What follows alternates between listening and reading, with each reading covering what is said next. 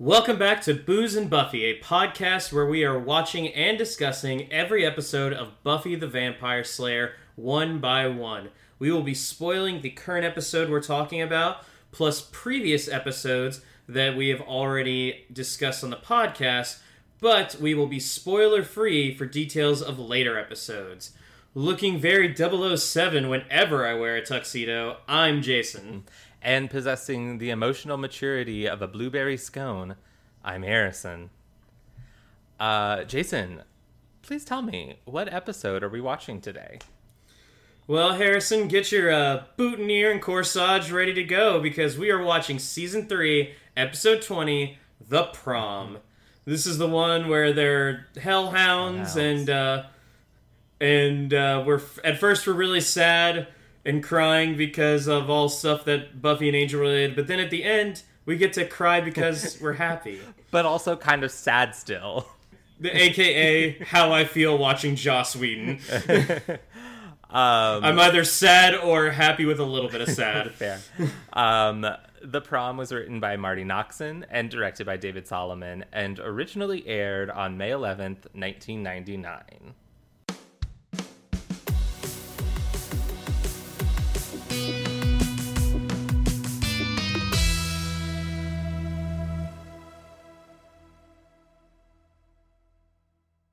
Uh, oh, I almost just like dro- dove right in, uh, but I forgot we have like traditions and shit.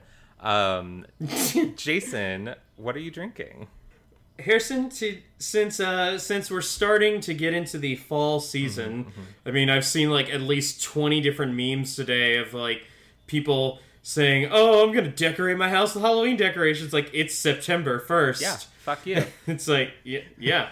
Um, so I decided to uh, pour myself a West Six Oktoberfest. oh, that sounds really nice. yeah, I've had this before. It's pretty tasty, but I have not had it on the show. I, I think I mentioned on another episode that I actually am of the opinion that Halloween starts on August 1st. Uh, but the spirit of Halloween lives with us year round. So I can't help but think when you say Halloween starts August 1st that you mean fall. No, I mean Halloween. Y- okay, you do realize that Halloween is like just one day, right? Incorrect. Halloween is a state of being. And vey. listen, I love motherfucking Halloween. I-, I know. What are you drinking, Harrison? I am drinking um, a white wine uh, out of uh, the glass I mentioned. So, uh, so listeners, this is news to you, but not to Jason.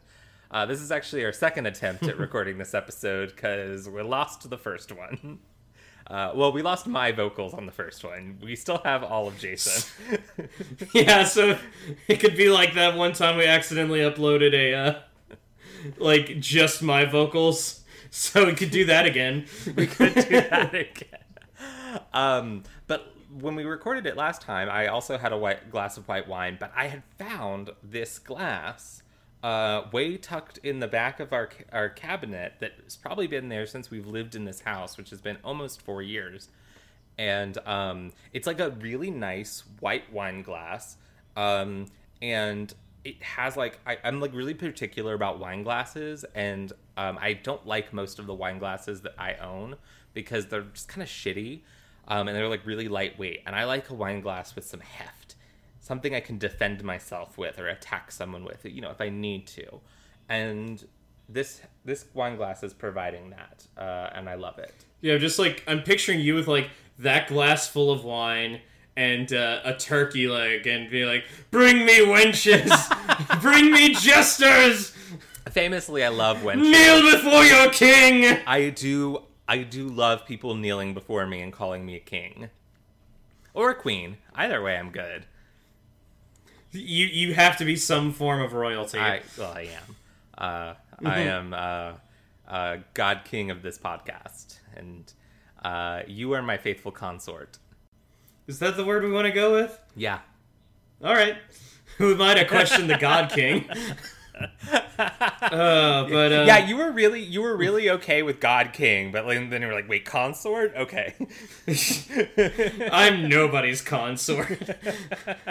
God damn it. Um, But uh, yeah, uh, would you like to lead us in a toast? I would be delighted. Um, so, uh, cheers. Uh, cheers to Buffy and Buffy's perfect high school moment. Yep. Oh yeah, I love that. I love Oktoberfest so much. Yeah. Like Sam Adams Oktoberfest is probably my favorite. I try to like buy a lot of that when it's available, so then I can have it as long like deep in, deep into the winter. Yeah. no, Um, it's Oktoberfest. But yeah, but yeah, this was the first year that I ever bought a West Six Oktoberfest, and it was and it's fantastic. So Yeah. West I recommend. is just like I feel like I've had some West Six on here before. Um, for listeners who don't know, West Six is um, local to Kentucky. It's uh, out of Lexington, and um, it's just their beer is really good, and they also they're very like community minded. We went on a, or actually Jason didn't go on this with us, but we were, um, we were. Uh, a bunch of our like friend group went on their tour and they're um uh, it's just like a really really cool brewery and they are really big on like giving back to the community as well and their beer is good and they're very generous with the samples on the tour yeah, um, yeah. They've got they've got a they've got the cocoa porter. They've got the amber ale. They've got um Belgian wheat. Like it, it's it's all really good. yeah i don't know that i've ever had a beer of theirs that i didn't like unless it was like a type of beer i don't really like like that's really Yeah. the only time I that think um I think their most popular one is the West Six IPA, and Yeah, that, that one you can find one. that one you can find at almost any bar in Louisville. yeah um So hey, if you're if you're from out of town and you're visiting Louisville, pick yourself up a West Six IPA. Mm-hmm. Um, though I don't know if the bars are currently open right now, so They're like open-ish, I think. yeah.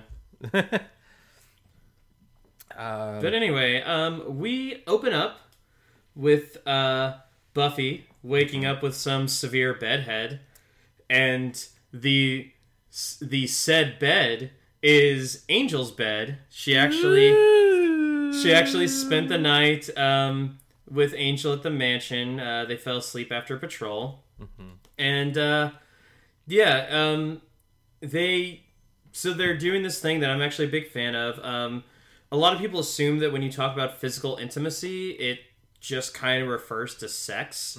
But I mean, obviously, they can't really have sex. So, um, you know, with the whole like soul getting lost and everything. It's Uh, such an inconvenience. it is But- like a real bummer. but um, they do. Uh, I, I like the idea of tactile intimacy. So like, you don't have to be having sex with somebody. You can like just kind of be sleeping next to somebody and like be touching them and like kind of have their body heat with yours and everything like that. It's it's I, I'm a fan. I'm a Yeah. fan of cuddling and I'm a fan of that. And uh, I like that they're trying to make that uh, they're trying to make that work. Um, It's- that's it's- what they can do. It's probably one of the most intimate things we've ever seen out of this couple. Um, you know, everything is usually between the two of them, high stakes and high drama, um, and uh, and passion. Um, there's so much passion in this relationship. We don't get a lot of these really quiet, uh, really intimate moments with them. oh yeah, there's just like everything's slowed down for just a little bit. I mean, even when they had sex back in season two, it was right after the judge almost killed Buffy. Yeah. So It was Yeah. yeah. Um I totally agree with your assessment on like touching and like like cuddling and um but it, it was funny though. I just when you said like the the body heat, I was I had just a moment though where I was like that is nice, but there are some times and I'm just saying, you know, this is me coming out of a you know, I'm in uh, coming up on year four of my marriage, and we've been together for almost nine years. There are times though when you're just like, "Oh my god, you are sweltering! Get the fuck away from me!" like, like we we Yeah, you know- five minutes. uh, We're done now. you know, it's always interesting. Like uh, I know John doesn't want you to get into like the specifics of your all's uh, relationship that much, but um, it's kind of interesting because uh, the girls that I have had this uh, intimacy with, they um, they typically uh, they typically are very cold, and they like having me there as kind of like this, like living living heating pad. Nice. But um, yeah, I wonder what that would be like with two guys, because like I'm I'm guessing like it gets fairly sweltering in there. Um, I mean, I try my best. um, John and I both tend to run kind of hot, so um, and it depends. Like in the winter, you know, Oh, it's probably perfect in the winter. it's colder. You're gonna, you know, you you tend to, but like in the summer, especially our house because it's an older house, um, and we do we have air conditioning, but it's not like it's. I mean, it's a big old like Victorian basically. Um, so you you you do have to kind of go along with what the weather uh, is is prescribing for you. So um, there's a lot less. Uh, there's there's fewer. Uh, there's cuddling, but it, it it doesn't last as long in the summer. It's like okay, we're gonna be intimate for a little bit, and then uh, okay, we're done now, Yeah. and that's okay. It's like, like- it's, It's, not- like my boy Neil Diamond says: uh, hand touching hand, warm touching warm, reaching out, touching me, touching you. All right, Caroline. Sweet Caroline. ba, ba, ba. I love going to white people weddings and like when the the ba ba ba happens and like everyone gets so into it. I am a fan of that. I do not like when people do like right after falling. It's like good times never seem so good. Then everybody yells, "So good, so good!" not a fan of that. But I'm totally down with the ba ba ba. Maybe because I've been doing that since I heard that song on the radio as a kid. I mean, it's it's good. It's a good song. Yeah. Um so this uh they they wake up and uh they have a discussion uh about kind of having some Buffy having a drawer. It, it it's brought up specifically because Angel doesn't have any mirrors, um, and Buffy wants to check on her hair, and uh, that just kind of snowballs into this conversation about maybe I should have a drawer. Uh, maybe we can come back here after the prom. Um, Yeah, she's very much kind of uh because at this point she's decided to stay at Sunnydale, um, go to UC Sunnydale and keep up her Slayer duties. Uh, but she also like is kind of planning out like, oh well, maybe now I'll have like I'll be able to spend more time with Angel. I mean, hell, she might have even thought like maybe go to the dorms the first year and then like start living with Angel later on. So she's planning out that future. yeah, And Angel, is uncomfortable. yeah. Um, I also I do want to uh, question Angel's uh, choice of bedroom placement. Um, all it takes is a is a Buffy opening this one blackout curtain, and he is nearly fried. Um, Well, I mean, he just he kind of just assumes that nobody's going to come in there, so um, But I mean, you're right. nobody It- did come it- in there. If you catch me. Oh. Um, yeah, for someone who can't be around sunlight, he does like to live in a mansion that has a lot of fucking windows. I mean, he can't really. It's not like there's prime real estate available just to squat in. true. That's true.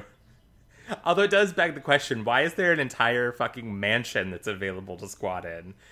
Um, but it's fine. It'd be great if, like, one time, like, a, it's if it's a historic mansion, then like a group Like of grade schoolers, yeah, comes through and like, here we have the Or it's historical like- Sunnydale mansion. by- or it's like owned by someone who just doesn't live there, who decides to like sell it, and one day like a realtor comes by and is like, "What the fuck?" Like, Oh well, they won't. They won't have to worry about it for long. um. So, uh, before we talk about Anya, uh, do you have any other things to say about this this scene? No, I feel like I've already spent quite a bit of podcast time talking about this like one short like four or five minute scene yeah. deep Um, dive. So, Anya. Uh, Anya, so happy, Anya, Anya. Um, guys! I Anya- love Anya. she's the best. Uh, and this is really where, you know, in her first two appearances, she's more of a um, plot device, monster of the week sort of character. And uh, and we get some hints to her, her characterization in Doppelgangland. But this is the episode where she really kind of, I think, comes into her own. um, yeah, this is very much um, the Anya that we will be seeing going forward. Hmm. I mean, she does get to grow, but uh, this is kind of like um, her the constant like, yeah, not not really um, not really adjusting well to mortal life. She's just she sees it more as like just an inconvenience. Yeah. um. So Anya uh, kind of ambushes Xander in the school on the school uh, courtyard, and she goes on a, a a bit of a rant about she doesn't have her powers and it's bullshit. When she gets her powers back, like all men shall shall suffer under my under my reign. And then she's like, Will you like, go to prom also, I don't have a date for the prom. Um, and uh, I actually I really love uh, our Buffy Wiki I think quote of the week. Both of them are dateless and desperate, so he says yes. I mean, that is true. Xander really doesn't have any prospects. No. Um, he's too busy getting in his Jack Kerouac form. Ugh. God, I'm Um, still angry about that.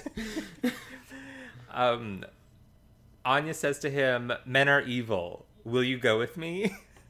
and um, uh, but he he does acquiesce, and um, it's it's just a really funny scene. Um, yeah, um, it- yeah, it's it's really great and also kind of adorable. Just Anya, like Anya, you can tell that Anya wants to go to prom, even though she doesn't want Yeah. to be a part of it.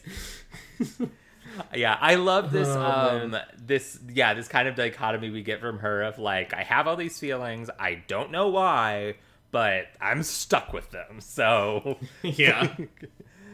um, Um, yeah, and so Xander lets Oz, Willow, and Buffy in on the fact that he's going to be taking Anya to prom, and uh, everybody's kind of like, um, obviously Oz and Willow are going together, and uh, Buffy is assuming that she's going with Angel.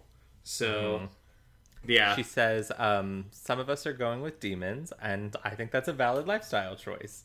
Very progressive of you, Buffy.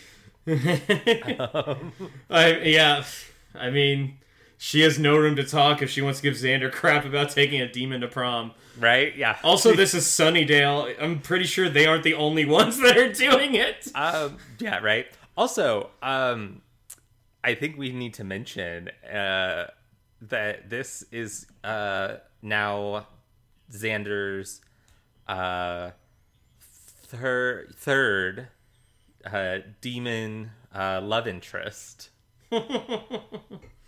Oh, praying mantis teacher and uh The Inca And- mummy girl. oh yes, the Inca mummy girl. Yeah, That's that's all we've got, right? I think that's. I think that's it uh, at Yeah. this point. Um, so yeah, just a fun little, uh, fun little through line for Xander there. But uh, little does Buffy know that her mom is actually visiting Angel at the mansion, which nobody goes to. Uh, and uh, this scene is so good because when you think about it, it's never a place that I thought we would ever see Joyce. Um, yeah, no, It's just like Uh, you always associate Joyce doesn't Joyce. expect to see her there either. Yeah, like uh, you always expect Joyce to be like either in the Summers house, maybe at school. Um, so it's always weird to see her in a place that's like tied so intricately to the Hellmouth demon part of the story. Yeah. and um, all the shit that's happened in that mansion, including those chains. Those chains. Do you know what the um the third uh location that I think of like Joyce being in when you were like listing locations? The museum. Oh uh, no, you are correct though. But my my thought went to her Jeep. Oh yes, There's there's something about the fact that that about that Jeep that I just find so iconic to the show. Like it's legendary. it's um like yeah i just i love the fact that joyce has a jeep and maybe that's because i uh i spent a good chunk of my 20s driving a similar jeep i also had a jeep cherokee um so maybe i just maybe i was just finding some common ground with joyce but uh Which is never a bad thing because No. I mean, we love Joyce. Um, yeah so but- she clocks those chains though right away Yeah, and um, she's and, definitely uh, thinking like i could take those chains to the gallery for our next christmas party taking body Mm. shots to a whole new level.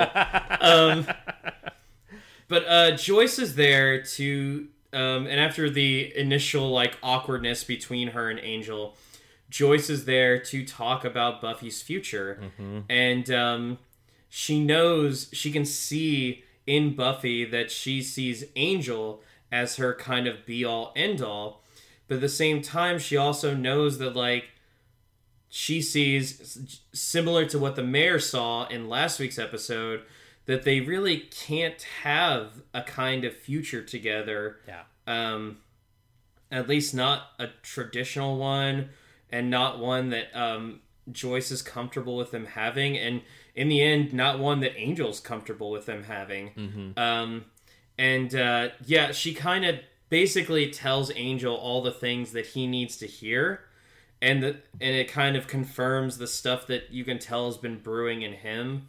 And uh, I love that like the um, the way the Buffy wiki puts this is says she tells him that he can't get in the way of her future, and if Buffy can't see that, he'll have to do something about it. yeah And um, that's a that's a crazy thing about relationships because um, nobody nobody wants to get into a relationship and think about having to end it, even though hey that happens. Um, it's just like when you get to that point, um, if you see if you ever feel that you're um, if you ever feel that you're uh that this isn't working out then you have to make that choice between ending it or staying with it and trying to make like maybe not the greatest situation work and that's always tough to do it's it's it's always tough because um more than more often than not like somebody's heart is going to get broken mm-hmm. and, uh, and I love Joyce's reasoning here. I mean, Joyce is, I think she's exactly right. And this is, um, you know, everything she's saying is a lot of what the mayor said last week, but we're just, it, we're, we're hearing it from a more sympathetic mouth this week. Um, but she also recognizes that, you know, Buffy's a kid.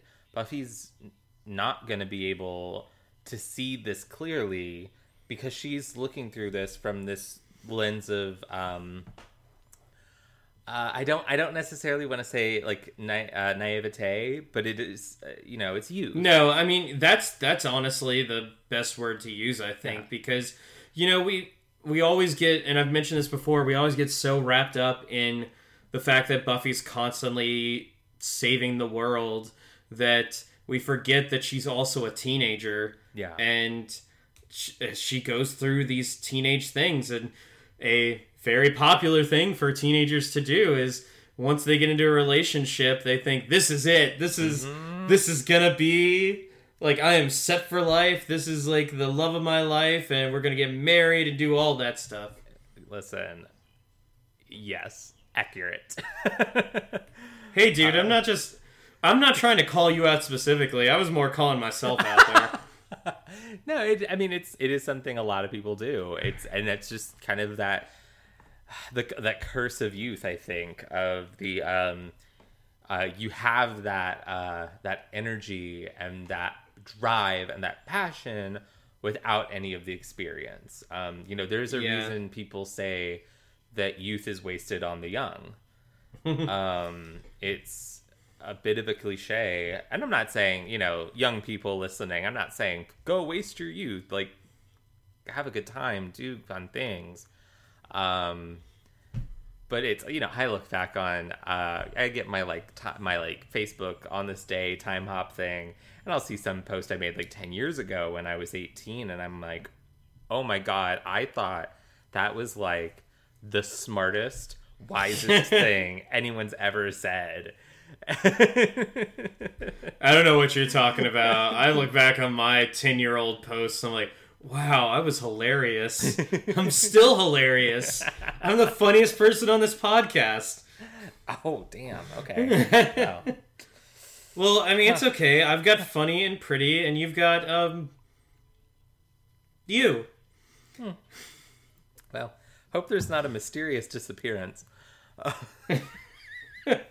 Of your audio. Damn. Okay. All right. Harsh. I'm winning the podcast. Yay. 30 points to Gryffindor. uh, excuse me, I'm a Ravenclaw, sir. oh, fair, but I'm also a Ravenclaw, so. Then we 30 both win. We yay teamwork. um, Uh, where are we at? This isn't Harry Potter. This is we Buffy. We are in the library. Yeah. Um, and uh, and Willow's describing this uh this thing like what is her exact description of it? She's like, it's uh, it's kind of blue, and it has these things coming off of the arms. The ruffles. And, yeah, and Giles walks in and goes, "Oh, a demon," and Buffy's like, "A prom dress. Get your head out of the hellmouth." and um, yes, um and uh Giles is very much um worrying about the ascension.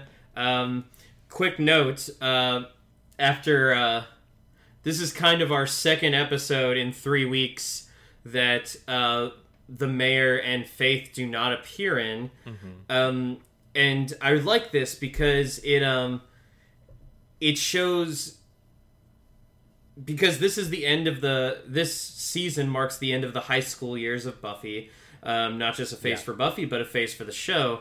And these two episodes together, along with the season finale, um, kind of uh, this and earshot kind of show like the different sides of Sunnydale High, and uh, it it like focuses on um, these characters that these supporting characters that were built up in earshot, and then um, these themes of growing up that have been uh, so uh, prevalent throughout the series, and it kind of brings them to a to a really nice. Uh, I wouldn't say total conclusion, but definitely like the like the end of the first part. Like I consider this the end of the first part of Buffy, and uh, yeah, I like that these two episodes uh, do that. And I mean, we know that the Ascension is going to be something huge, so it's really nice to get this little break of the prom.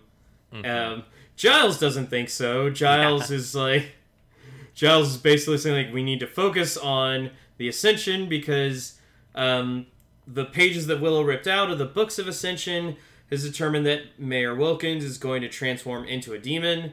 They don't know what kind of demon he's going to turn into. It could be thousand one of any any one of thousands of different species, and uh, they don't really have too much information. And this is, you know, really the the um, the clearest description we've gotten so far about what the ascension is. It's we've, it's been hinted at, um, and we've gotten allusions to it. But this is the first time that they say, okay, this is what will happen. At and the I really Ascension. and I really like that. I really like that it's kind of this uh this threat that we don't know what the magnitude of it is going to be. And Yeah. I'm not gonna lie, the first time I watched the season finale of season three, I was like, "Whoa!" I was Yeah. not expecting that. Yeah, it's So, really good, and it's really smart to excited. thread this um, to thread this in here because it takes away, um, you know, we get this exposition here, so we don't have to worry about it too much. Next week, when we're getting into the first part of the finale, um, we can really just hit the ground running uh, because Yeah. we already have this this really vital piece of information. Um, and threading it in here uh, works really well for this episode too, because it you know it does we have the lower stakes of the prom, but it's still high stakes emotionally for our characters, but also this reminder of the high stakes of the plot that are taking a bit of a back seat, um, but we still can't forget about it. Yes, it's very smart writing. Uh, good job, Marti. Good job, Um, Marti. But though I'm sure, though I'm sure, uh, Joss kind of, I'm sure Joss was kind of behind that, like weaving it in there. Oh, um, certainly. Just because you know he's uh, he's planning the overall story. Um, but hey, going back to prom, turns out both Giles and Wesley will be chaperoning because Oh of course they will. They. Uh, it's really, I mean, you know, we just we need a way to get both of these characters into these prom scenes. Sure, fine, works for me. If it means I get to see Giles in a tuxedo, fuck yeah. Uh, speaking of which, um, is Cordelia in this scene as well? Because is this when she first starts creeping on Wesley? No, that's a little later. Um, Okay. That's after that's after the the uh, Hellhound scene at the uh, At, at, at, at April, Fools. Yeah. Um, speaking of hellhounds, we see a um, a small house and somebody has a hellhound. We'll find out later. It's just like this big old nasty dog looking freaky thing. Yeah. And uh, it's in a cage and it is being pissed off by a video. We don't know what the video is, but um, it, it could be Donnie Darko because that movie sucks. But I don't think it was out yet. Um, I don't think so. Shall we go to church? Take me to church. Oh, I will, Jason. Good luck. I haven't been to church in a while. Uh, I I I only go to church. I, I was at church recently, but that was uh, for my grandmother's funeral. Yeah. um, that's I. Uh, those are the only sort of occasions I go to church for. Mm-hmm. Um, but I would also go to church if it was for Buffy and Angel's wedding. Oh yeah, you couldn't keep me out of that chapel. They're getting married. Oh my god. Oh I'm not gonna object at all. um so yes we get this scene uh that i i i think is pretty obviously a dream sequence from the get-go this i never had a moment where i was like oh yeah this is real um yeah, it's not like it's not like Joyce was gonna be like, "Oh, you can't get in the way of Buffy's future," and then the first thing Angel does is like, "Fuck you, Joyce! I'm gonna marry your daughter." dude though what if though like what if that was the trajectory that this episode took i i i'd be pretty pissed actually because i think that that'd be such a bullshit uh, That's like season three of fucking Glee when Rachel and Finn were like, "We're gonna get married." Oh my god! Um, but uh, it, it's a really cool dream sequence because um, you have uh, Buffy and Angel, um, and they're getting married, and then they're doing the very slow walk out into walking out of the church, walking down the aisle, and um, I guess since they're leaving, it's walking up the aisle. Um, but uh, then when they get out and walk into the sun, you expect like, oh well, Buffy's or Angel's going to burst into flames, but it's actually Buffy that does it, and uh, that's that's horrifying to look at. Yeah. Um, yeah. So it was a nice like, little bait and switch there, and uh, but yeah, Angel had this dream, and he wakes up from it. Yeah. I want to very briefly touch on this wedding dress because I think it's really, really. pr- I think it's like half really pretty. Um, I like the top. It's uh, um, just kind of like off the shoulder straps. Um, it fits really well. The like that shade of white like really complements uh, Sarah Michelle Gellar's coloring. Um, the bottom half, I really like the volume of it, but it's just like um, I think it's tulle. I looked this up the other day, but I can't remember. Um, it's like what tutus are made of, and um, I don't love that. I I kind of wish the I you could keep the volume with that, but cover it up with the same material, which I'm gonna assume is silk. Uh, that the the top half of the dress is. Um, Fun fact from the Buffy wiki: Yes. this uh, wedding gown, this wedding dress, was designed by Vera Wang of wedding dress uh, fame. um, Vera Wang would also eventually design Sarah Michelle Gellar's actual uh, wedding dress, which she wore when she married Freddie Prinze Jr. um, which I looked up the first time we uh recorded this, and I was not a fan of the uh the original wedding dress or the real wedding dress. It's got weird like frills on it that I didn't care for. Um. So so yeah, but this is this is just a really cool dream sequence, and uh, I agree with your your comments on this like bait and switch. Um, and uh, you made a comment the first time we recorded that I thought was really insightful. That it kind of mirrors Buffy's dream sequence in um, Surprise! in Surprise, yeah, where um, it's Buffy's dream and Angel gets dusted by Drusilla, but in this dream sequence, it's Angel's dream, and we see Buffy uh, befall the same uh, same sort of fate. so you can tell um you can tell that they both uh no matter what happens in this next scene they both uh, are very they both still care for each other and would do anything for the other and Yeah. that's kind of what leads us into this next scene where uh, Okay, I'm gonna take a real quick drink of my wine. While you do that, I'll get us into it. Um, so Buffy and Angel are basically trying to find a vampire that I believe was a leftover from the last time they went on patrol, and like uh, they they're in a sewer, and uh, so Buffy is um, again she's still under the impression that they're going to prom together, and so she's like, "Oh, well, what are you gonna wear? I mean, do you have a tux?" Um, and uh, it wouldn't surprise me if, if Angel actually did have a tux ready to go because I mean Right. he dresses so well. Yeah, Angel he- he's- he's absolutely const- has a tux. He's constantly rocking the D and G. Um, that's. Dolce and Gabbana. That's Oh. Dolce and Gabbana for you straight people. uh, well, and apparently for this this gay, I was like, what the D and G? Uh, what what the hell do you think it would be? I I had no clue. I I I was Dolce and Gabbana, baby.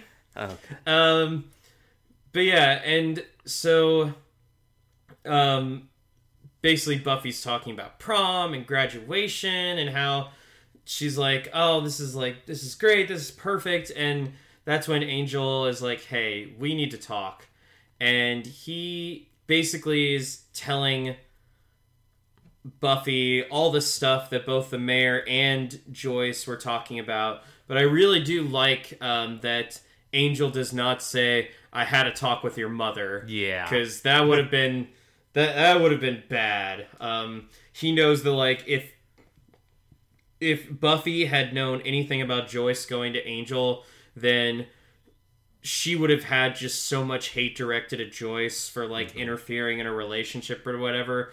Angel knows that, and he's not going to like let that happen.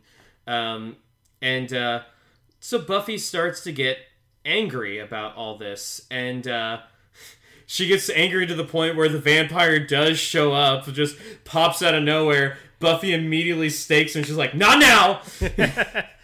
I love a um and it's something we get pretty frequently on the show is like that really casual vampire staking of like it's like it, this is it's more of like this is inconvenient like Excuse me, we're developing our characters. We don't have time for this shit. um uh yeah god 'Cause that's our Uh, last kind of light moment in this scene Yeah, and I mean, it's obviously been building up for a while, even even if you weren't aware that Angel has the spinoff coming up. But um yeah, he says he can't give her all the things that she wants. Um and I think one of my favorite lines is you deserve somebody who can take you into the light. and that's a good yeah, line. that yeah, and I mean he also is like you need somebody who can like make love to you, who can like marry you and have kids. And Buffy's freaking out, like, "Whoa, kids, slow down! I, I killed my goldfish." All right, so I have feelings about this line. Jason already has heard these feelings, but Yeah. I need to express them. This is a very rude thing for Buffy to say to Angel, bringing up killing goldfish when he still feels really shitty about what he did to Willow's goldfish. Yeah. I cannot abide it, Buffy. I mean, that's just another part of the curse. Like he he feels guilt for every kill, including all those fish. All those goldfish. um, Uh, Willow, are you aware that your fish tank doesn't have any fish in it? but uh, but uh, yeah, he he basically says that because of all this, he doesn't want to be with her. I mean, I mean, Buffy says she keeps saying stuff like, "Oh, who are you to decide what I want?" And um, that is a fair point, Mm-hmm. but It also relationships kind of to work- Joyce's point. Yeah, for relationships to work, me being the relationship expert, but um, the guru. for relationships to work, you have to like both people have to be on a similar, if not the same, wavelength. Um, and as much as Buffy wants this to be reality, if Angel doesn't want it to be reality, then it's not going to happen. Yeah. And that's like honestly an force it. important thing. Yeah, that's an important thing to remember about relationships in general. It's like, I mean, you really gonna like self project here, but um, you think like, oh, this is gonna be great. I really like this person. Um, I'm like being, I I think I'm like being really good towards them. So relationship's gonna work. But I mean, that's like being a very single-minded way to think about things as great as things may be from your perspective if somebody isn't picking up on that mm-hmm. like then it's not gonna work like you can't like you can't be in complete control of a relationship and if you are that's an abusive relationship and stop that um or like a dom sub thing but i mean that's that's if that's agreed upon if there's consent on both parts you guys go for it Uh, Uh, yeah, that's a couple how do we- episodes ago. how do we keep getting back to that um It's all the chains. It's all the chains. Too many Yeah. chains. chains and whips excite me um but uh so but yeah and then uh but yeah you have to a relationship is two or more people and it's not just the one person. It's not just your viewpoint. And that's that's a huge thing to realize just about dating and relationships and just overall. Um, buffy is heartbroken. This is probably uh, on my list of heartbreaking buffy and angel moments this is number four Uh, um, and uh, she says, "How can I keep away from you?" And Angel says, "If they survive the ascension, then he's going to leave town." Yeah. And Ooh. yeah, it's, a yeah. lot. And so yeah, and so Buffy, of course, goes to her bestie Willow and you know, talks he about the could breakup. have just waited to see if they die. Like, Well, we'll we'll get into that when the time comes. Uh, um, so I wrote in my notes for this Buffy Willow scene, in all caps, "Fuck my emotions with a chainsaw." yep. Yeah. Oh, Yeah, and I think this is the scene. I mean, the Angel Buffy scene is it's brutal, it's beautiful, it's heartbreaking, but for me, I think this is the catharsis scene of it. Like I, I am as a viewer, I am watching the Buffy Angel scene more in shock, which I think is where we're um kind of where Buffy is, and then this scene like gives us an outlet to let those feelings out. Um, as Yeah. Buffy is letting those feelings out, and I will say, I also just like when I first when I first watched this episode when I was seventeen, I had like recently been dumped by like my very first ever boyfriend, and like was devastated by that. So like I was watching this being like, I, I know Buffy, I know how you feel because you, look, you're never gonna recover from this. hey man, like that. Just because you were young doesn't make your feelings any like No. invalid at all. No. Like But I did obviously recover from it, and I don't think about that ever, and I'm totally fine, and I'm great, Jason. I'm fine. I'm great. Okay, Jason, I'm fine. I'm great. you are about to celebrate your fourth wedding anniversary, and you have a and you have a very loving, very hot husband. So I think you're the winner in all of this. Gay. you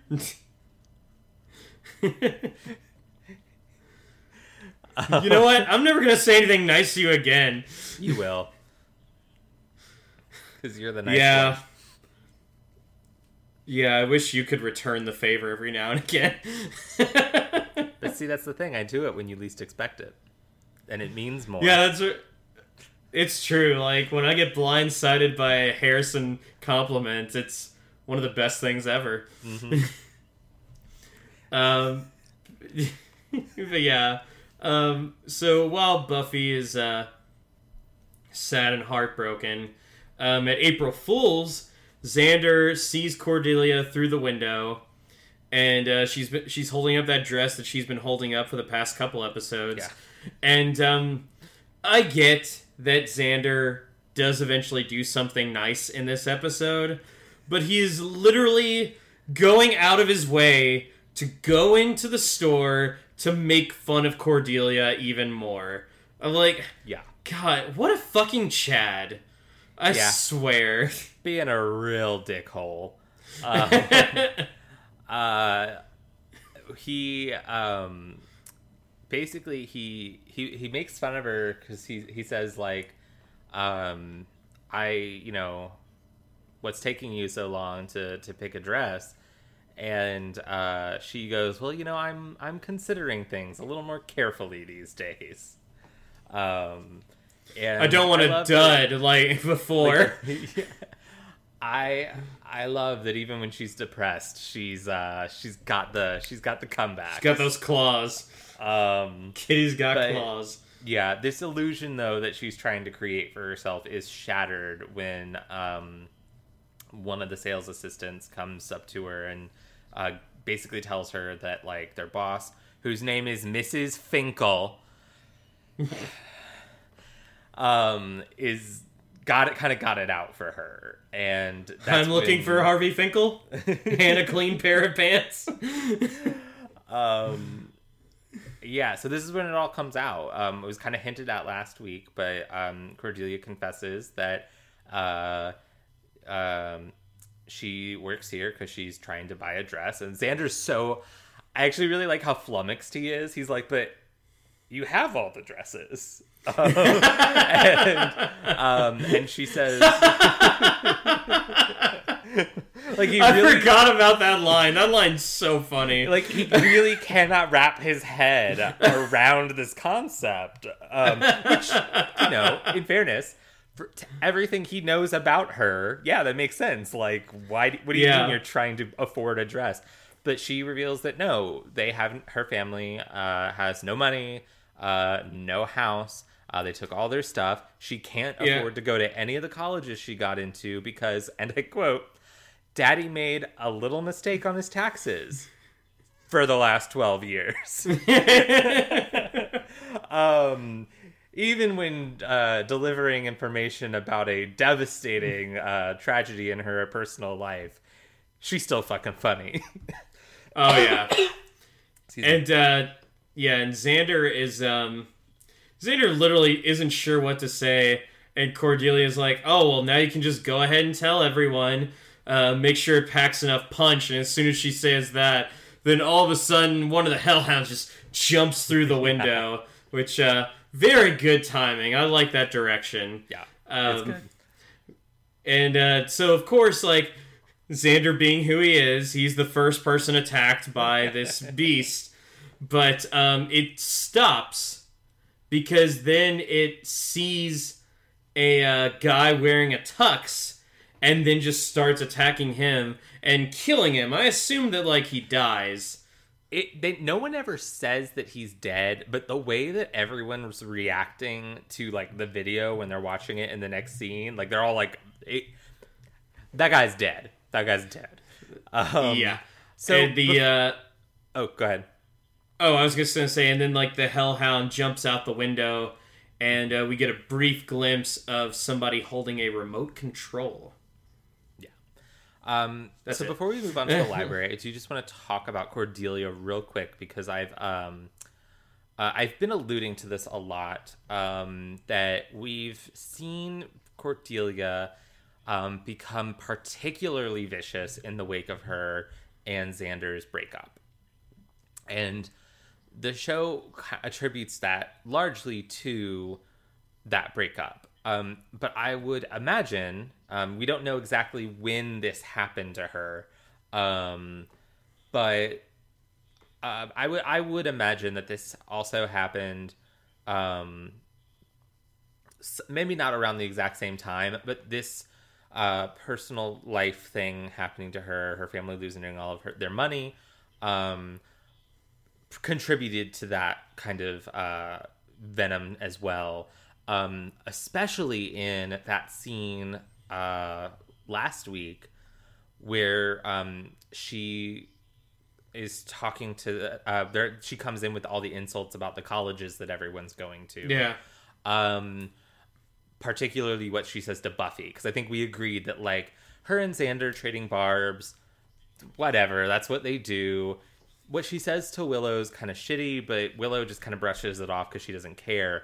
But what she says to Buffy is really mean, and And there have been some, and like there have been over the course of the last few weeks, there have been some really, really mean comments. Yeah. And I think this is I think we I think it's because Cordelia's been going through it, um, and the show has, um, the show is I think unwisely decided to leave that as like a twist, um, and I think we, I think we should have been.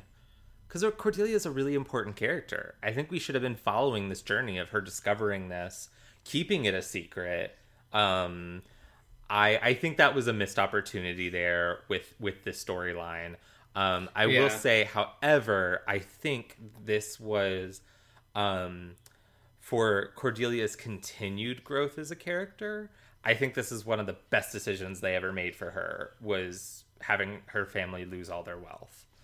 Um, yeah, um, and it and it is and it is a little sad because uh, oh, I can't actually talk about this because it's a bit of a spoiler. um, it, it is. It, it, let's just say it's kind of sad that um, after Cordelia was such a major part of the first part of this season.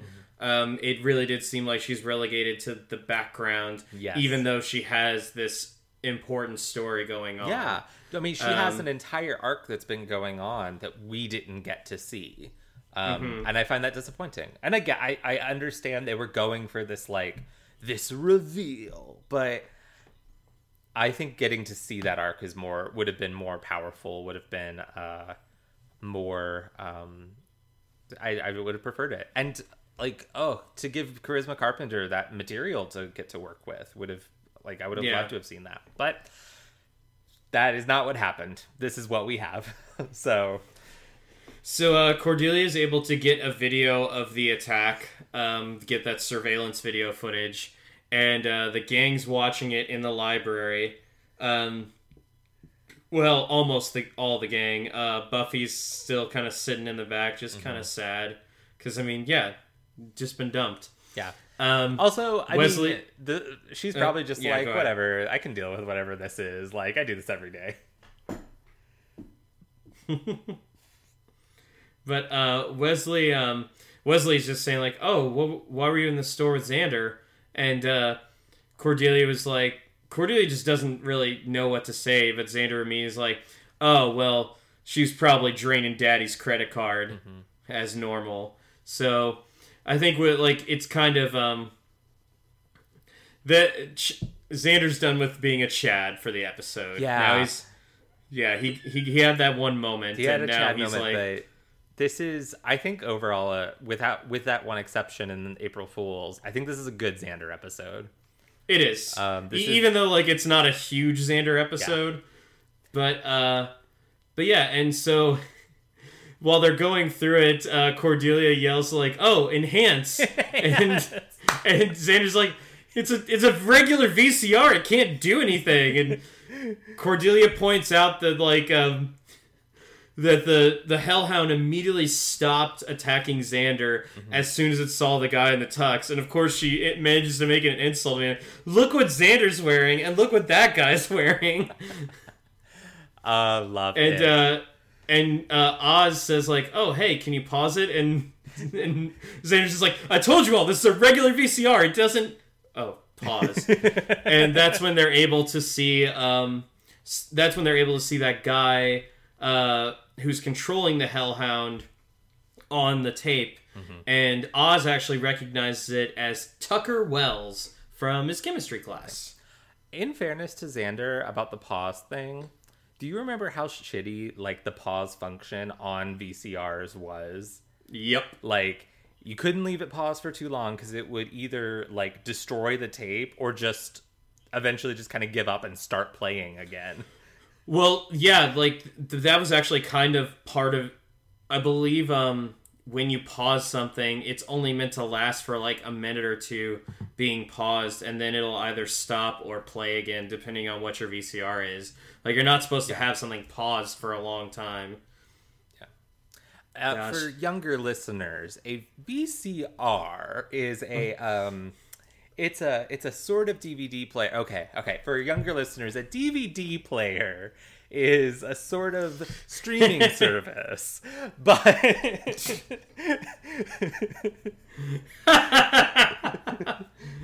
Oh man. Um Yeah. Uh VHSs, they don't seem like a long time ago because we grew up with them, but at the same time you look at what we have now, how everything's practically digital and everything that isn't is like on Blu-ray or 4K and you're like, wow. I mean, DVDs were becoming like the thing in the early 2000s. Um, so it's 20 years ago that DVDs were becoming a thing. So I still remember when we got a DVD player, I still remember the first two DVDs that we bought. Yeah, We bought Pearl Harbor of course. Um, the uh, Jerry Bruckheimer, I, th- I think that's Michael Bay too, uh, think so. movie, um, and the Princess Diaries. nice, nice double feature. Yeah, Um. So actually, I, I could do without watching Pearl Harbor again. fair. As much as I love Ben Affleck, I don't need to watch Pearl Harbor It's again. kinda but boring. I love the Princess Diaries. I am all about that. So I don't remember our first DVD player, but I do remember my brother, uh, my older brother, like saving up money from his job and buying a DVD player for himself. And I was really pissed about it that like we all like he got a DVD player, um, and we like still had to Share. um, but I do remember my first uh, Blu-ray player, and the first Blu-ray I bought was Black Swan. Nice. Um, I believe. So the first Blu-ray player I bought was a PlayStation 3. And uh, I remember I actually bought a couple of Blu-rays before the like on Friday before Saturday when I went to GameStop to buy the PS3. Um, I remember I bought I was at Target and I bought The Adventures of Robin Hood, the one um, that has uh, Errol Flynn, and which that Blu-ray is awesome by the way. Um, and uh, The Dark Knight because it was like ten bucks on Blu-ray. nice. And yeah, um, and I think I may have bought something else, but the only other ones I remember buying were the day that I bought the PS3 and I got um, uh, Terminator 1 and 2 on Blu ray. very nice, very nice. Love both those movies. Anyway, um, so yeah, so basically they figure out that Tucker Wells has this plan to. Uh, he's trained these hellhounds after summoning them to attack people wearing formal wear. So they realize, oh well, clearly it's gonna be aimed at the prom. Willow, Xander, and Oz are like, oh man, now we gotta like take our take our clothes back and gotta skip the prom. And Buffy's like, uh, no. And Buffy I love this them- moment. Um, she says, I am going to give you all a nice, fun, normal evening if I have to kill every person on the planet to do it. And I and I do love this scene because we've seen uh we've seen like the naivete of Buffy and we've seen her heartbroken. So now like I love that you have this scene where she's just like dead set on at least giving happiness to her friends, which is kind of like what makes a moment later in the episode so much better because that's all that Buffy does really. Yeah. She honestly very rarely puts her own happiness before helping other people. Agree. And that's a that's a huge thing. Yeah. Um, Um, so TV Line, uh, if anyone goes to the website TV Line, it's a TV news website. Um, they posted a list earlier this week of like the they ranked like the 25 best Buffy characters. Um, and I was very delighted to see Buffy come in at number one because a lot of those lists sometimes like put like Willow at number one. Um, Yeah. And like Buffy come maybe will come in second, but um, yeah, it is like kind of a common thing for people to like diss Buffy. yeah, um, which I think is really unfair. series. And yet the supporting cast minus Xander is great, but um, and a couple of other people who we haven't met yet. uh, but um, but no, like uh, Buffy is a really good protagonist mm-hmm. for a TV show, and a lot of times the protagonist, since like the the onus of the story is on them, Yeah. it can lead to the protagonist being like the least the least well done character because their like development is kind of like a requirement and you get to mm-hmm. have more fun with the supporting characters. I'm looking at you, How I Met Your Mother. Gave us one of the worst protagonists in television history. yes, absolutely. Um, uh, but yeah, and, but no, uh, Buffy's a great protagonist, and yeah, like she she deserves that number one spot. Yeah. Uh, I would check out that list. Uh, beware of lots of spoilers, though. So, uh, but Yeah, just look at the names. um, yeah, if you see a character you don't recognize, keep scrolling. Like, But yeah, um, so Buffy's like, hey, everybody, let's split up. Let's figure out what he's doing. Let's figure out what Tucker is, uh, like, what his exact plans are. Find him, stop him. Um, she decides to go to uh, the butcher because um, Giles mentions that hellhounds feast on brains, and she's like, okay, um, where would somebody get brains? Uh, where would a high schooler get brains? And besides college, uh, it's the butcher. So she, uh, and from the butcher, from one of the employees there, she finds out that a uh, a young kid has been ordering uh, cow brains. uh, yes. has yeah. has been ordering cow brains for some reason and uh, gives the address to Buffy. Unfortunately, while she's there, she also runs into Angel picking up his uh, pig's blood. And um, yeah, this is like the uh, this is apart from Buffy and Angel being a very atypical couple. This is a very typical post post breakup uh, conversation. Um, yeah, like because Angel doesn't really know what's going on. Like he does not get to help out in this, and he uh, he unfortunately, after making really good decisions throughout the episode, he does not do well in this scene. I don't think he No. he says like, "Oh, I still care for you," and Buffy doesn't want to hear that shit. Nope. Um, and uh, he sees that like she's trying, she's like working on something, and she's like, "No, I got it," and he wants to help. He still cares about her. That's clearly evident, but like she just doesn't need that right now, and like she has her focused purpose, and she can't let her tall, insanely attractive ex boyfriend um, get in the way of that. Exactly. You gotta listen, girl. You gotta you gotta kill these hellhounds. Don't let this man get in the way. That's all I have to say. And uh, Cordelia is leaving work, um, but and uh, her coworker says, "Oh, aren't you going to take your dress with you?" And she's like, I didn't get enough. I didn't get enough money to finish paying it off." She's like, "Well, somebody did," and uh, she looks at um, the receipt and clearly sees like the name that's on there, and Who uh, could it be? and she has this little smile, this little reluctant smile. um, but uh, yeah, so then she, um, Buffy gets back to the library. Uh, she tells everybody, "All right, I got the address. You guys, um, you guys, uh, all get ready. Go to prom. I got this." Mm-hmm. And uh, so then she starts uh, stocking up on weapons, and Giles like, "Well, I have to tell you that like an address isn't exactly like a completed mission or whatever." Which she doesn't really need to say because I mean she knows that like she knows that she's still got stuff to do. But um, Buffy, yeah, he's kind of wondering like why she's so focused on stopping the Hellhounds, and that's when Buffy tells uh, him about Angel breaking up with her and then leaving town, and uh, and Giles. You want to talk about Giles in this part? Giles is the best. Giles says, "Well, I believe situations like this call for ice cream."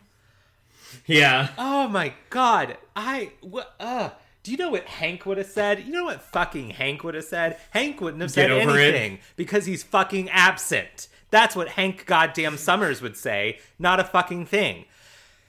Sorry. Harrison, were you uh, were you projecting something there? I plead the fifth. Um,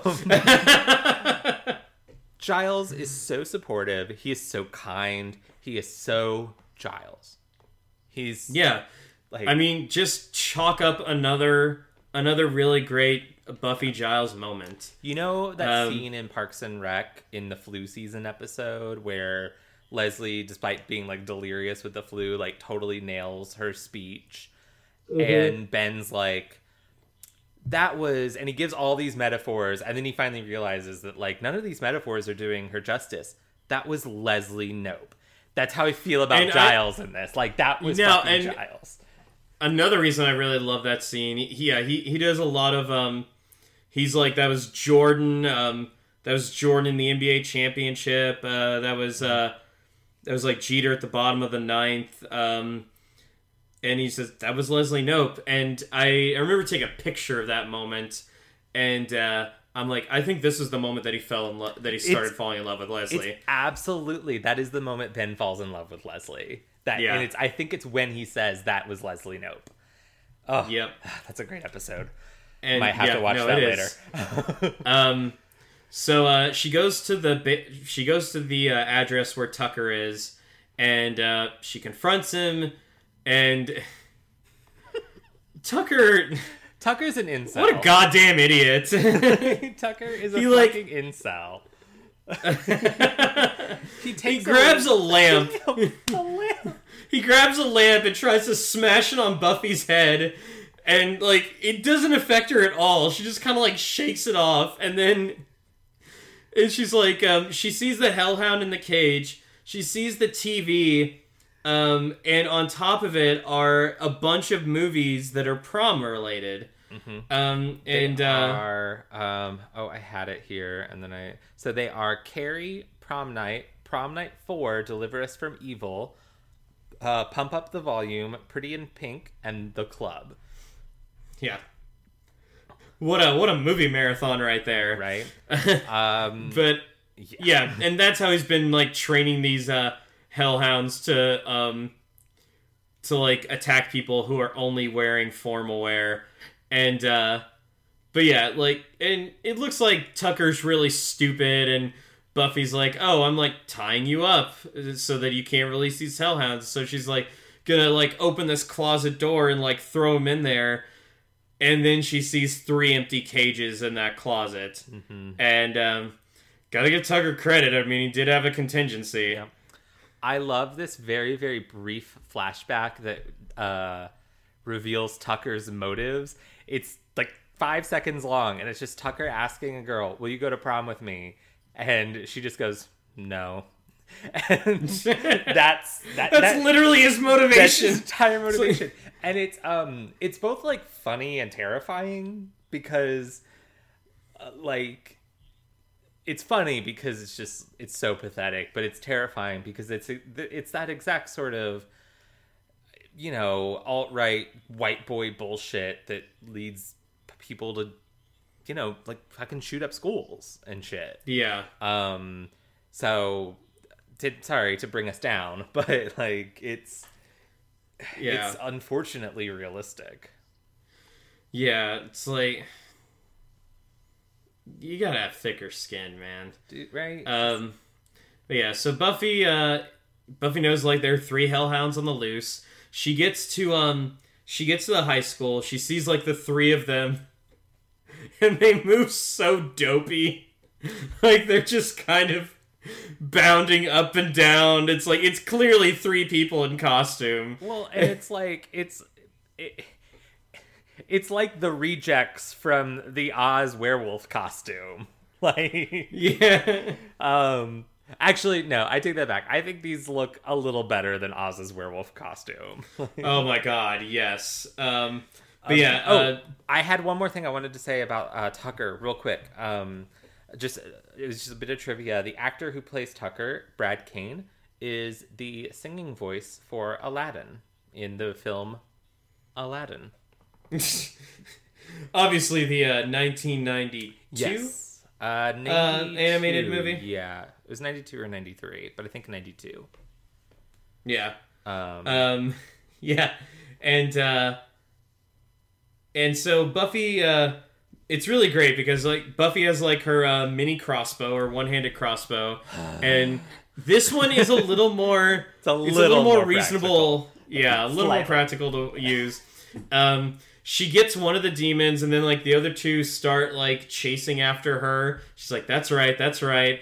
But then they hear celebration by Kool and the Gang coming from the cafe, coming from like where the prom is, and so that is part of their training. So they start going towards that, and Buffy's like, "God, that song sucks." listen, say what you will about Tucker, and I think we've said what we will about Tucker, but like he did a pretty good job of like yeah, you can't argue with his methods. um but But uh, yeah, like uh, Buffy's able to uh, get both of those uh, hellhounds, and um, the last one she uh, is able to kill. She kills like right when um, a guy's coming out of the prom, and uh, a He's just, like, trying to hot find the- he's just trying to find the bathroom, and he sees uh, Buffy just like kill this thing, and uh, she's like, "Oh, down the hallway." So this guy must not go to Sunnydale. He must be like there's some girl at the school who he's like an out of town date and he's like Yeah. what the fuck is this prom? And then Yeah. later when in you know the very significant scene we're going to get into later, he's probably like what the fuck? What is this school? What's going on? I want to know more about this guy. I want to know more about hot bathroom guy. What's his he story? can have a he can have a spin-off with Claudia, Buffy's cousin. That's a district attorney. district attorney. Um, but uh, yeah. So meanwhile, while all of this is happening, um, the promise. everybody's yeah, the prom's happening, and uh, Willow and uh, Oz are looking very cute together. Willow. Um, I I decree Willow can be uh, uh, put on parole from jail for her dress. It's very cute. Um, she's uh, she's earned early parole, uh, but she's we're watching you, Willow. We're watching you, and we will send you back to fashion jail if you slip up again. Uh, yeah, and uh, Anya, um, she looks great. Xander looks like Xander, but Anya is basically her only conversational point is just telling about all the different curses she's done on men uh, from their jilted lovers Love over like centuries. Love that Yes. journey for her. Also, and and Xander's like, oh my god. uh, Cordelia comes in looking. Oh my god! I, I started to say this last week when we first saw the dress. I was gonna be like, "It looks so fucking hot," but then I was like, "Let's wait till she's wearing it." But damn, like Yeah. and I feel like I'm constantly being like, Cordelia looks great, but this dress is gorgeous. She looks beautiful in it. Uh, Wesley's like, boing, boing, boing. Yeah, yeah, that makes Wesley like even more, um, even more awkward than he like than his default setting. right? He goes full Looney Tunes. Like, Yeah, and oh, oh, and we didn't mention before that like uh, when um when Cordelia found out that uh that Wesley was going to be chaperoning at the prom, she's like, "Oh, I bet you look pretty 007 in that tux," and and like uh and he wants to like go do like go searching with Cordelia and they're like they're trying to cover it up but nobody cares. yeah, well, because he's like, uh, perhaps, perhaps, uh, I should team up with someone. And Buffy, without even break, like looking at him, just goes, "You can take Cordelia." Uh, He's like, "Well, that is your idea." You're the boss. Um, but yeah, and so like uh, he goes up and says hi to her, and and um, we get this really nice moment when uh, um, Xander spots uh, Wesley and Cordelia. Is like, Wesley, Cordy, how are you doing? Please tell me in very, very elaborate detail. And um, he says that, uh, and um, and Cordelia just says like, "Thank you," well, he and uh, she doesn't say what for. Yeah, Um, but she- really, yeah. it's done really well because it's um. He oh gosh, because there is like a lead into it. Like I think he just tells her like the dress lo- looks nice or something, and that's when she's like, yeah, she gives him like the really significant thank you, and they just they have a moment, and it's like, god yeah, damn and it, He, and he says he says it looks good on you. yeah, and, more um, of this Xander. This is the Xander Yeah, I, and- like. Ugh. And I really and I really do like this scene because um honestly uh Cordelia and Xander's whole story it seems a little weird looking back on it. Yeah. Because uh just because of like the trajectory that it took. But I have to say that I'm very pleased with uh this ending. And it, it it's kind of like the perfect ending for their story overall. yeah, it's a um, really nice cap on that arc. I agree. Yeah. Yeah, I like it. Um, but anyway, like uh, Giles has been uh, looking at the door, waiting for Buffy to come in, and right after Buffy kills the Hellhounds and drags them away, she then pulls her dress out of her weapon bag and uh, like uh, takes the needle out of her hair so that um, her hair can go down. So she was always planning on going to prom, which I like. Yeah. Um, she even had like her hair ready to go. Um, but then, uh, but yeah, and so she finally walks in, and uh, and she goes up to uh, Zan. uh, She goes up to Willow and Oz and says like, "Yep, everything's everything's good to go." Yeah. She asks, uh, "How's the prom going?" And Oz says, "He goes strangely affected. I got all teared up when they played We Are Family."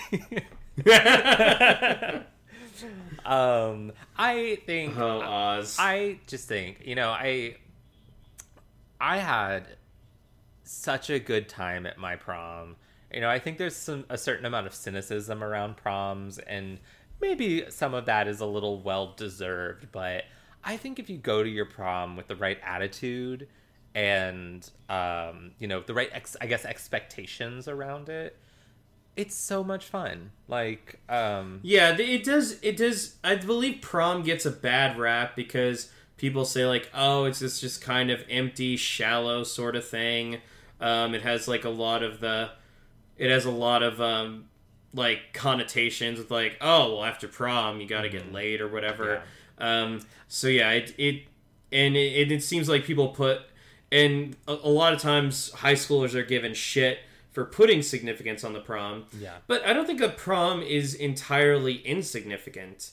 I, I, I think it can be a really good time, and it's and it is kind of a way to uh, cap off like just it, it's a nice little celebration before graduation. mhm. Um, yeah. yeah, So- I, I I enjoyed my prom. Uh, Do you mind yeah. if I tell my my prom story real quick, Jason? go ahead. Your Um, prom story is quite entertaining. I, I I really love my prom story. So, um, my prom way back, uh, uh, picture it, uh, Louisville, Kentucky, 2010. Um, you could go to stores. You could Dig, could, if you uh, will, a picture. Obama's America. Um, my uh, my friend group and I, um, we had been having some arguments about, um, not arguments, but it's kind of disagreements within our group about where we were going to go for dinner before prom, um, because everywhere, like everywhere's, you know, prom's expensive. You have to buy the tickets, and you have to buy rent a tux and buy a dress and all that. It's just you're shelling out a lot of money and there you know we didn't want to shell out a lot of money for food as well and uh, someone made a joke that we should go to Gattiland. And then we thought about it we were like, fuck it. Let's go to Gattiland. And we did um so I don't know how ubiquitous Gattiland is, but it's like a pizza buffet place, like pizza and arcade. It's like Chuck E. Cheese. I think that's only something that's in Louisville, believe it or not, because even like some of my friends from college uh, who uh, were from Northern Kentucky, they had no idea what I was talking about when I talked about Mr. Gatti's. But like, imagine like, um, imagine like Chuck E. Cheese a little better. bit, but uh, yeah, but definitely better. It's and it's like a buffet style. Mm-hmm. Um, but yeah, and like it also has like the games, uh, the arcades, the tickets, and everything like that. But yeah, it's like, I mean, it's not the greatest pizza in the world, but I mean, it's also an all-you-can-eat buffet. So Yeah. yeah. it's good enough for. and um like the one uh the one near where I lived had like one of the dining rooms was also a movie theater and they were always playing Nickelodeon in there. So that was pretty fucking baller. Um but yeah, we we looked it up and uh the the um they had like party rooms that were free. Like you didn't have to like pay anything extra. You just had to reserve them. Um all you had to pay was for the food and then whatever you paid when you did the arcade games so yeah so we went like fuck it that's what we're gonna do we're gonna go to gattiland before the prom and um we got a party bus that i'm pretty sure these uh, was owned by one of my rich friends parents. Um but uh my prom date her name is madeline um she had this she wore this like gorgeous like silver mermaid gown that went all the way down to the floor but she was like i'm not wearing that inside gattiland because it has a gross sticky uh, you know child covered floor so we did pictures at so- like one of one of someone's house we got on the party bus the party bus drove us to gattiland everyone got off the bus except for her and one of the other girls and sh- they uh, she changed into like a little black dress we did Gattiland. We had so much fun. Uh, eventually, we were like, we played our, like the arcade games for like an hour, and eventually, we were like, okay, we actually need to like go to the Go to prom. prom. So uh, we went back to the bus. Uh, she got on first with her friend who was helping her change. She got back into her prom dress, and then we all went. Uh, and we went to prom, and we had just such a fucking great time. And there were like three holdouts in our group who were like, "We're not going to, we're not going to Gattiland," and they went to the macaroni grill, and they got food poisoning. So, Wow, I don't. You didn't mention that last part the first time we recorded it. oh, did I leave that de- detail out? Yeah, you like, did leave that out. Um, and then afterwards, we just spent the night at someone's house and like watched movies. I think we watched Blazing Saddles, um, and like Ah, like hung out all night and you know drank, um, and uh, just had like a really fucking fun time. Uh, and then I think the next Yeah. day I had some sort of like probably some sort of sad breakdown because I was like, I wish I could have gone with my ex boyfriend, but. I'm gonna go watch Buffy. Uh, so yeah, that's my prom story. yeah, proms. Prom's a really great experience um, if you can have it. Um, I do feel bad for like the kids that didn't get to have their prom this Yeah. year. Um, I feel no sympathy for the kids that, for the parents that tried to throw a prom anyway. Uh, Um, that's bad. yeah, Prom's a fun experience, but it's not um, something that you should be like risking a pandemic for. right. Uh, that Priorities, pissed, that y'all. pissed me off so much. Um, You know what? Let's let's let's get rid of all of our negative emotions because now we have this scene. Um, so class awards are being given out. Xander And loses Xander does- class clown. Yeah, which he's very upset about. Um, like so much so that like I was gonna say Okay. so much. He's so upset about it that Anya's like looking at him like, "Oh my god, what a what a bad person to be around." I will say, in fairness to uh to Xander, the guy who does win seems like he sucks. Like, I don't know, man. Everybody was clapping. I feel like I feel like Xander would have gotten zero applause if he he would have won, and then there would have been like a who? it would have been this really awkward silence. um, but yeah, and then uh, so there's one award left, and uh, the guy who's been handing out awards actually hands this off to Jonathan. And uh, meanwhile, Buffy's like she's kind of just there to hang out and watch her friends have a good time, and she's at the punch bowl. And Jonathan uh, gets up to the microphone and he asks if Buffy Summers is here and uh, a spotlight shines on her. Good, good on that spot op. Proud of Yeah, him. or her. Be- yeah. Spotlight spotlights are very tough to operate. yes, they are. I yeah, I am. I have nothing but admiration for people who do that for a living, like on Broadway and stuff like that. Um, like you have to be fucking yeah. on it. It is yeah. But yeah, and then Jonathan says that there is a new award that they're giving out um, because it's the first time they've ever given out this award, and there were a lot of write-ins for it. And uh, so he says that Sunnydale High is not a normal school. There are weird things that happen all the time. And a lot of times when the weird stuff happens, Buffy is there to save people from them. Yeah. And uh, people like shout out hyenas, um, zombies, and one guy yells, Snyder! but um and they said and uh jonathan said jonathan like opened it up with we're not friends we don't know each other really well but that doesn't mean that we haven't noticed you Which is a really And- interesting uh, inverse of what kind of what Buffy tells him in earshot. Um, Yeah. and the you know it's it's disappointing that the uh, the significance of Jonathan giving her this award is lot was lost on people when this first aired because of earshot getting pushed back. Um, yeah, and uh but then he says uh well like uh you've saved almost every single person who's at this dance. And sunnydale high's n- class of 1999 has the lowest mortality rate in sunnydale high history.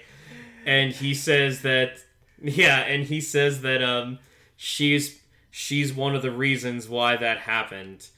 And he then um says uh, so the senior class wishes to offer its thanks by giving Buffy um, this award, and it's an umbrella that's been bedazzled and everything. It looks really nice, and then it has a little uh, plate on it that says Buffy Summers Class Protector Award.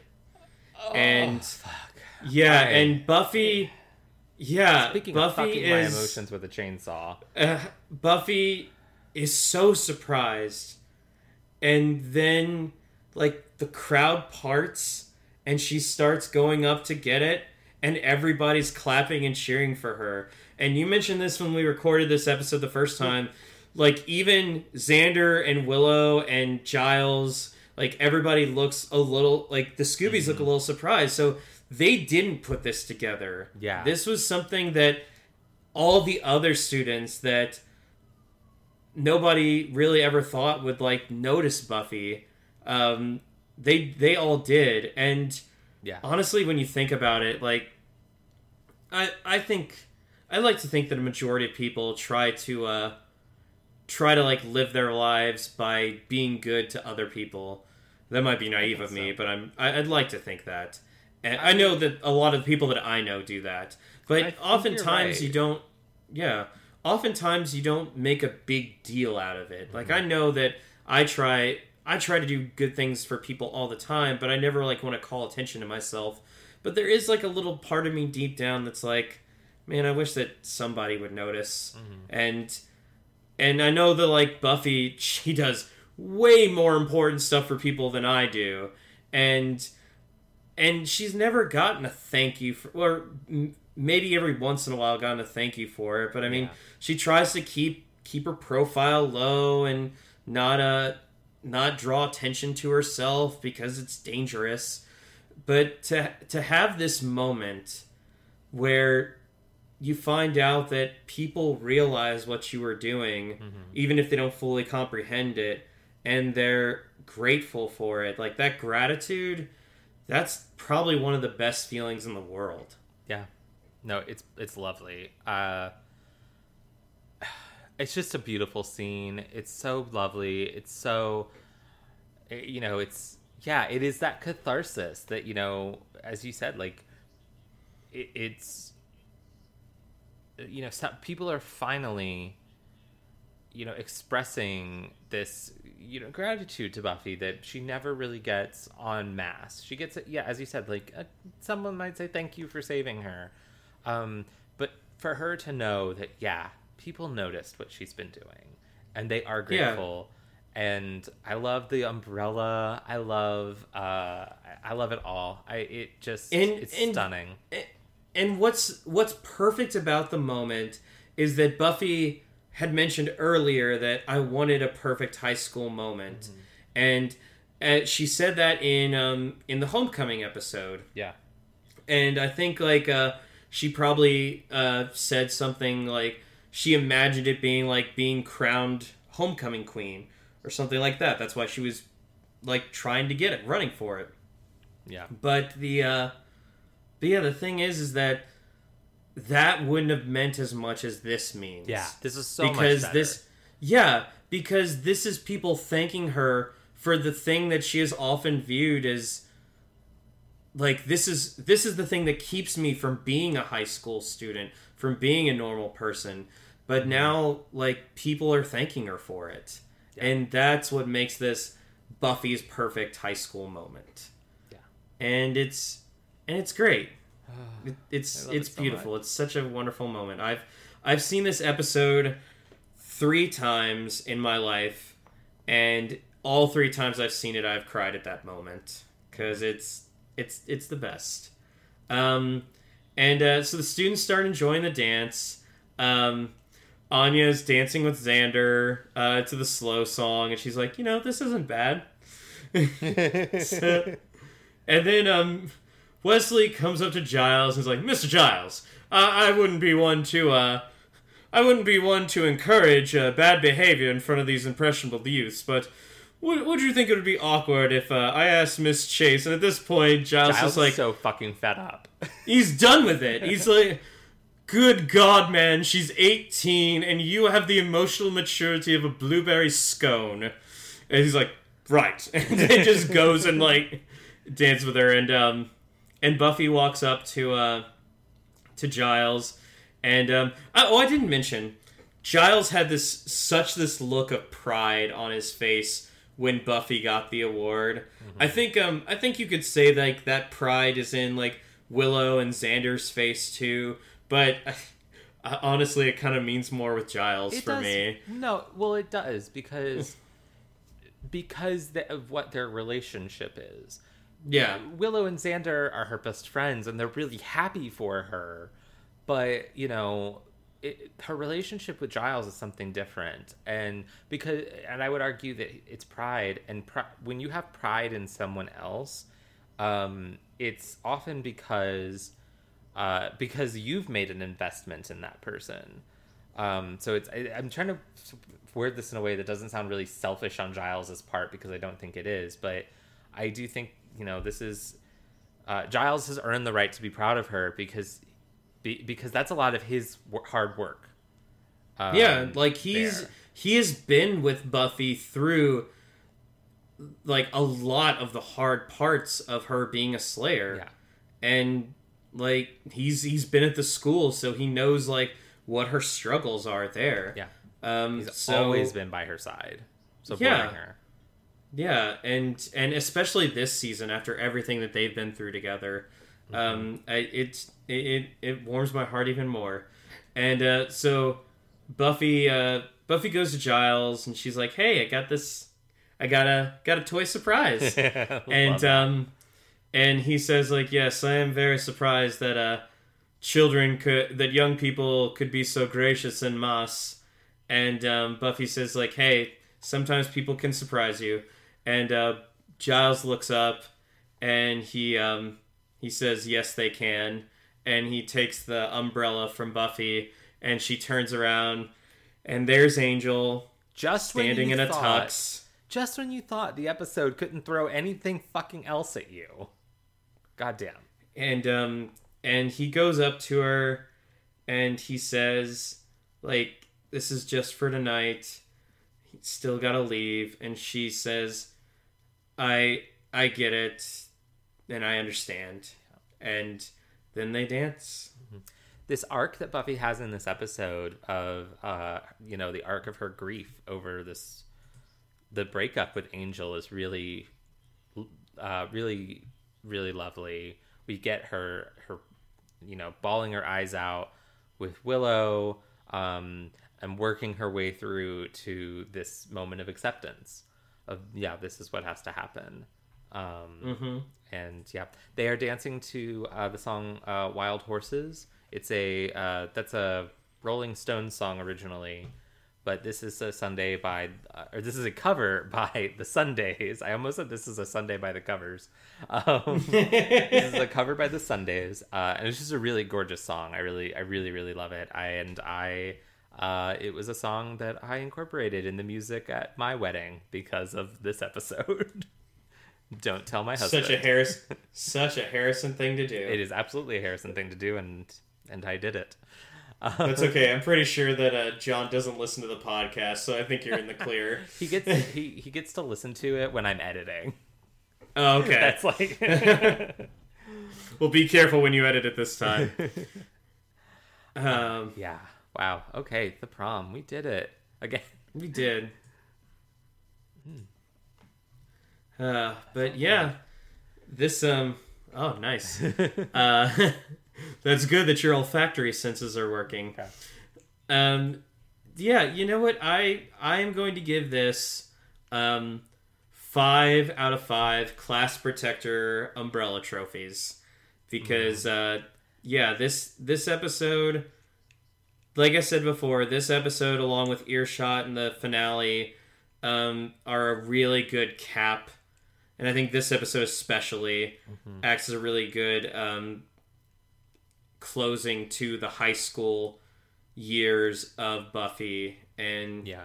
yeah, it's and like it it takes a lot, believe it or not, it takes a lot for me to cry um, at like movies or TV shows.